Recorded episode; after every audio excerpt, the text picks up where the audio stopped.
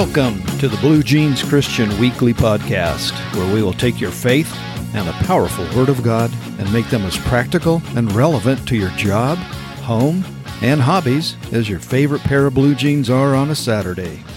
I'm Kevin Brownlee, and this is a series called Improve Your Job, where we will teach the most relevant, practical Bible passages relating to your job so you can improve your job and work as if working for the Lord. Thank you for listening to this podcast. This is the second episode in our series of how to improve your job. And if you haven't listened to the first one, you need to go back and listen to it. Mostly because they kind of build on each other. One of my first jobs, back when I was oh, around 18 or 19, was on a pipeline crew in the oil fields in Wyoming. Three young guys and myself were on this crew and a foreman. And us three guys, the foreman called hands. it's a term describing our job of unloading pipe from a trailer and going and getting tools and helping the welders. Um, and a lot of times just walking along the trench on the rolling hills of the high prairie in central Wyoming. but the the trailer that had all of the pipe on it was towed by a Caterpillar bulldozer. And when it would wind its way along the pipeline trench, whenever it came to a, a big hill, that trailer could pop off of that pintle hitch. A pintle hitch is basically a hitch that looks like a big letter C. So if you take your index finger and your thumb and kind of touch them together, that's kind of what a pintle hitch is. And then you have a a circular thing that goes in between there, and then it clamps down on that circular part. Well, the trailer had a regular uh, two and five sixteenths ball hitch on on the end, so we would stick that thing on the lower part of that pintle C, and then clamp the top down and hope it held. And sometimes it didn't. It would just pop right up off, and the tongue of the trailer would go flying up in the air, and the pipe would slide off the back end. The bulldozer operator shouted back to us as we approached a, a big hill one time You hands all sit on that trailer tongue to keep it from popping off. All I could think of was the combined weight of these guys was nowhere near the weight needed to offset the back end weight of that trailer with all that pipe on it. And if that did pop off, it would catapult us through the air like rag dolls flying through the air. So I asked, what if we aren't able to hold it down and we go flying when it pops off? To which the operator replied, Well, we can always get more of you hands, but this equipment and pipe, that gets expensive. the other guys laughed and laughed and they climbed on and gave me a look like, You better obey him, or the three of us will surely die and you'll be to blame. Well, obedience was a lesson I learned that day. And the trailer didn't pop off and I got a free ride up the hill. And that's what we're going to talk about today is obedience. And we get that from our Ephesians 6, 5 through 9 passage, which is the passage we're using to make the Bible relevant to your daily life at your job. And it will improve your job when we obey what it says, when we do what, what God's Word says. I guarantee it will improve your job. It says, Bondservants, be obedient to those who are your masters according to the flesh, with fear and trembling, in sincerity of heart as to Christ. So we talked about bondservants last time and what that incredible word means and how we can learn from it to improve our job and to work as God wants us to work. The next is obedience. Yeah. That's a tough word for a lot of us independent folk here in Montana and Wyoming and the rest of the country. We Americans are very independent, and obedience kind of goes against our grain. Maybe that's why God says that we're to be obedient to our boss or to our human masters, which is what the original Greek means when it says according to the flesh. Remember, it says, Be obedient to those who are your masters according to the flesh. That's basically one word, and it means your human master or your boss. We're to be obedient to our bosses, our supervisors, whomever we answer to at our job. And if you're a business owner, you still answer to somebody, probably the bank. and we're to do so with fear and trembling. Being obedient with fear and trembling is a very powerful way of saying, with respect for their authority. If someone is over you, whether you call them your boss or your supervisor or the board of directors, you are to be obedient to them, to treat them with respect, and to recognize their authority, even if you don't think they deserve it. Yes, I actually said that. Even if you don't think they deserve it. That's what Paul is saying here. The phrase with fear and trembling also seems to say, be a little bit afraid of your boss. If you are afraid of your boss, you'll want to do everything you can to please your boss. Not let your boss down, and always make your boss proud of you, and not wanting to get in trouble. Think of someone you are or have been afraid of. Maybe your thoughts go back to your childhood when you were, you know, afraid of your dad or your teacher or even your coach. You were humbled, without pride, and devoted to doing what they say so as to not upset them, and out of respect for their position and authority. Think of that person telling you to do something. You were probably trembling in your shoes and answered, Yes, sir. Right away, sir. You won't be disappointed, sir. That is precisely the attitude Paul is telling us to have when he says, Be obedient with fear and trembling. Additionally, here's a parallel to think about. We're told dozens of times in the Bible to fear the Lord. That same fear, as described in this passage, is found in Proverbs 9:10, which says, "The fear of the Lord is the beginning of wisdom." It is wise to have a proper fear of the Lord. It is just as wise to have a proper fear of our boss, to cause us to obey and serve our boss just as we are to obey and serve the Lord.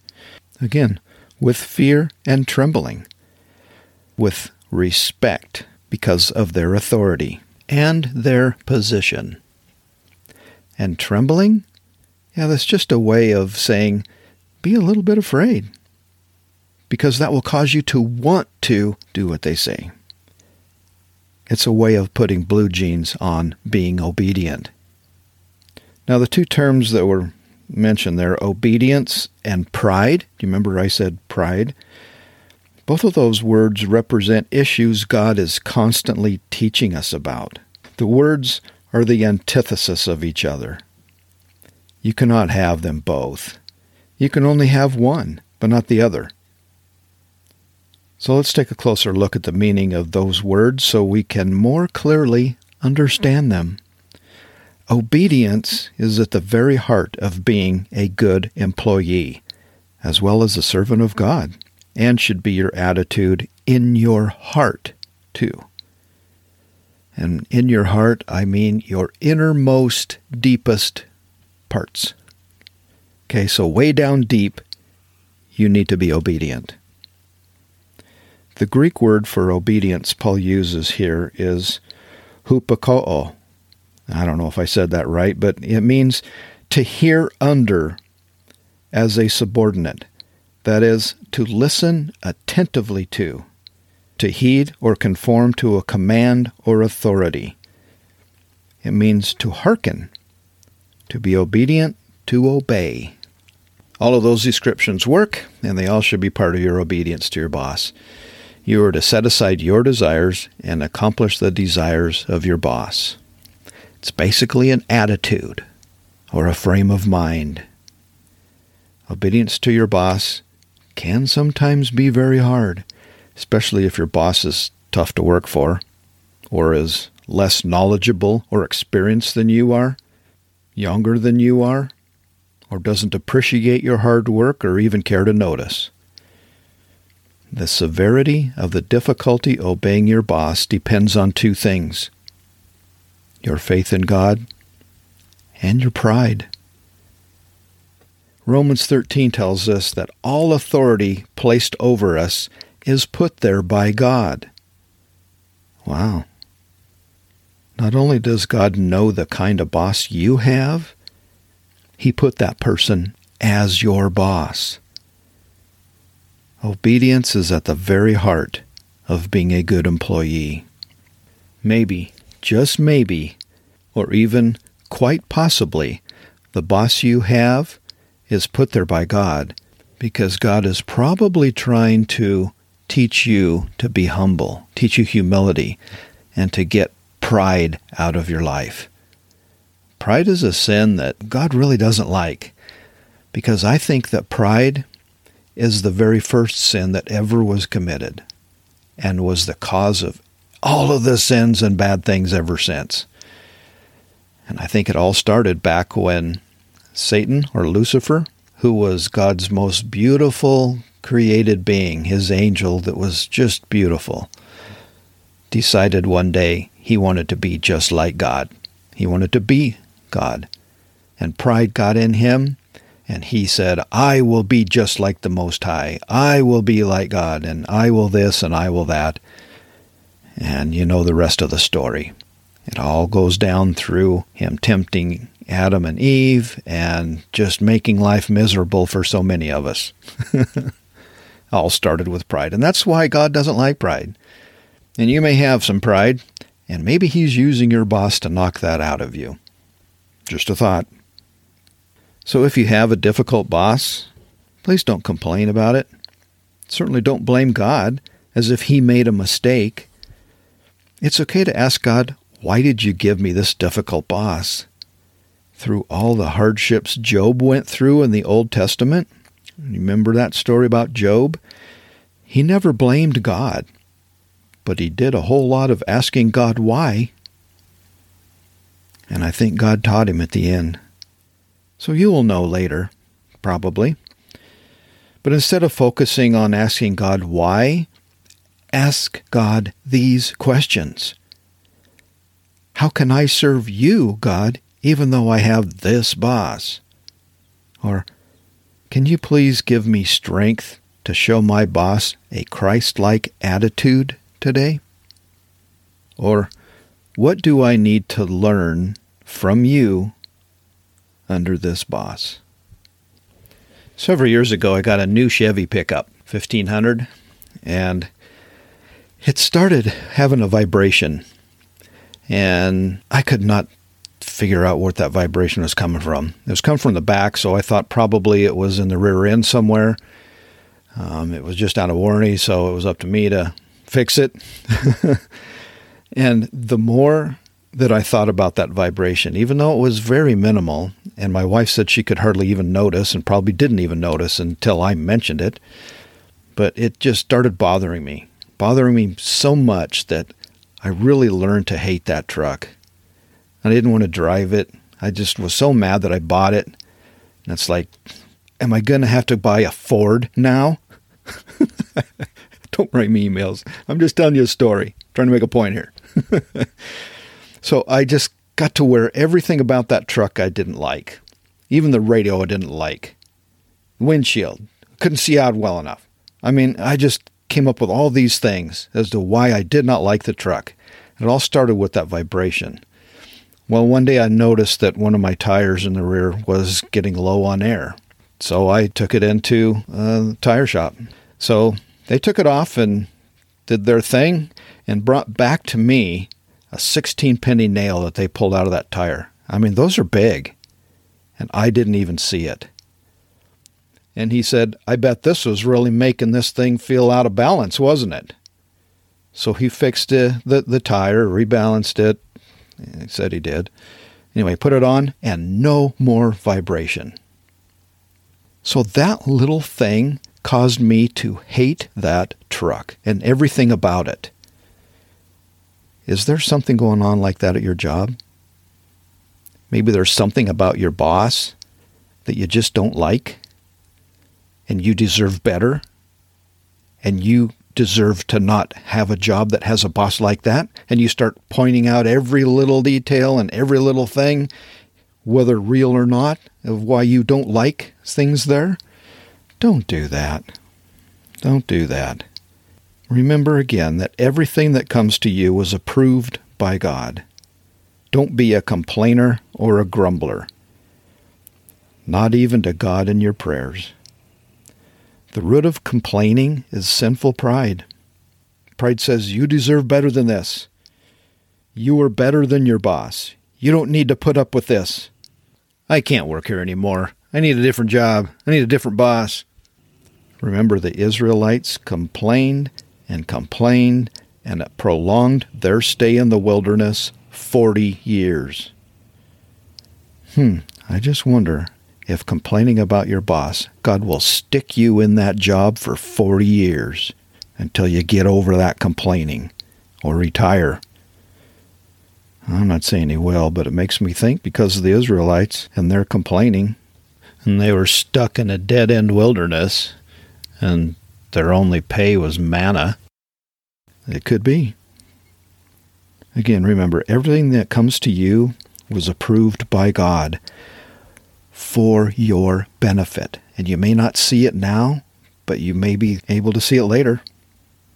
Many of the times that I wasn't very happy in a situation or what was going on, I later learned that I learned a lot from that. I'm actually kind of glad I went through that. He may not have sent you a difficult boss, but he is allowing it for some reason. Hmm. Look for those reasons and avoid complaining about it. You should daily ask yourself Does my boss see Christ in me?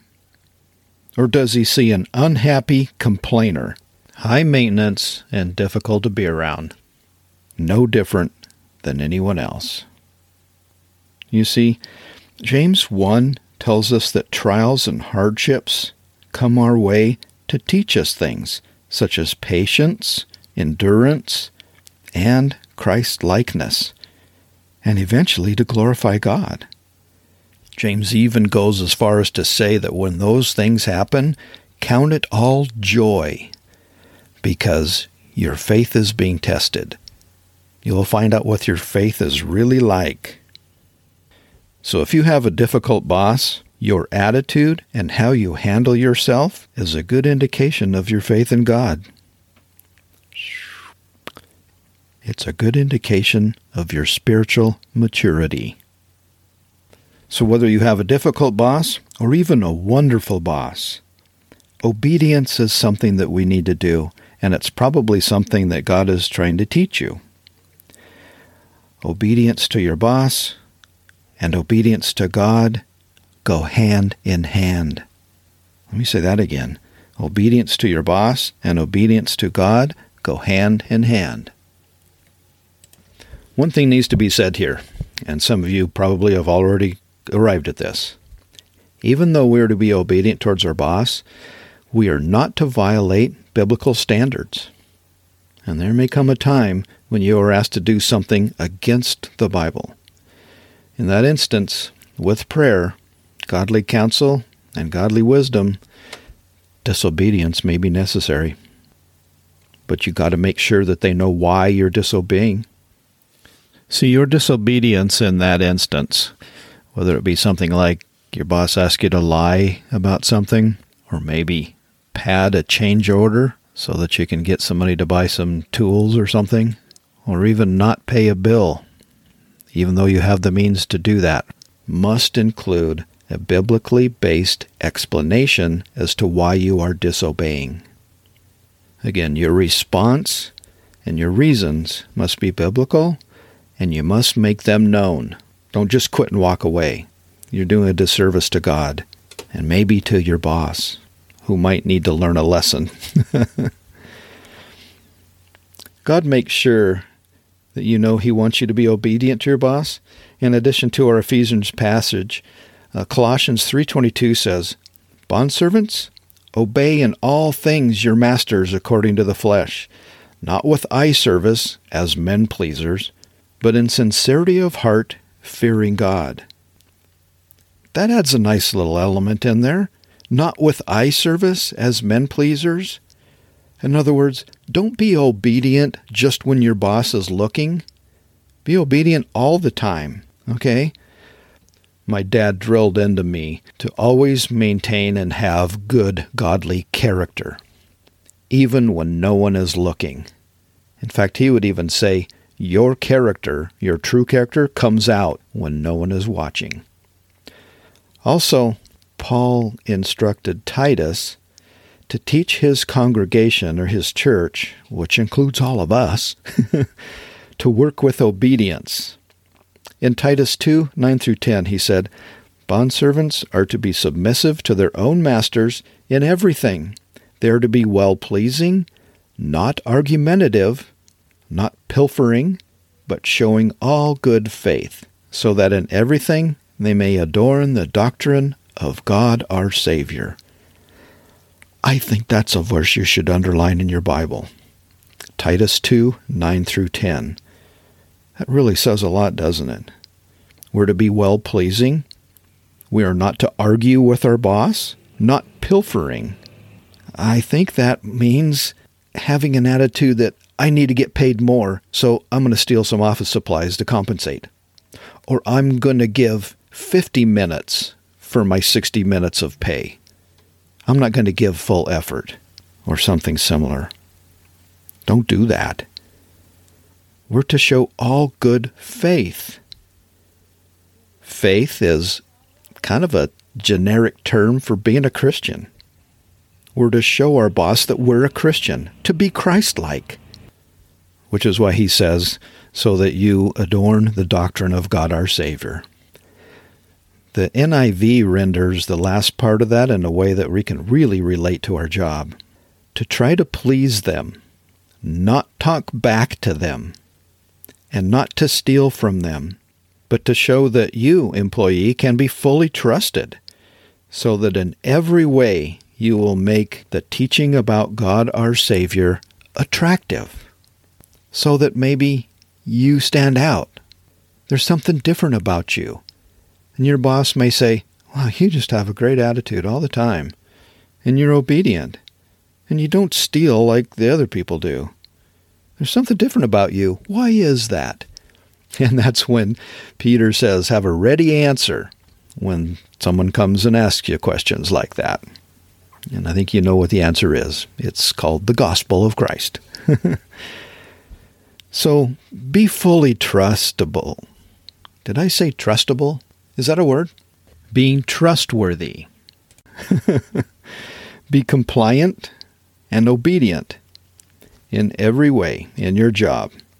And that is a great way to be a good witness for Christ to your boss and to others. And it's also how you can improve your job. I mean, if some of you are bosses, don't you really appreciate the employees who are obedient, who do what you say, who you can count on, who have a good attitude, who have a Christ like demeanor about them, who are hard workers and tough and do their job without complaining? So if you're an employee, be like that. And not only will your job improve, but your opportunities for advancement will improve.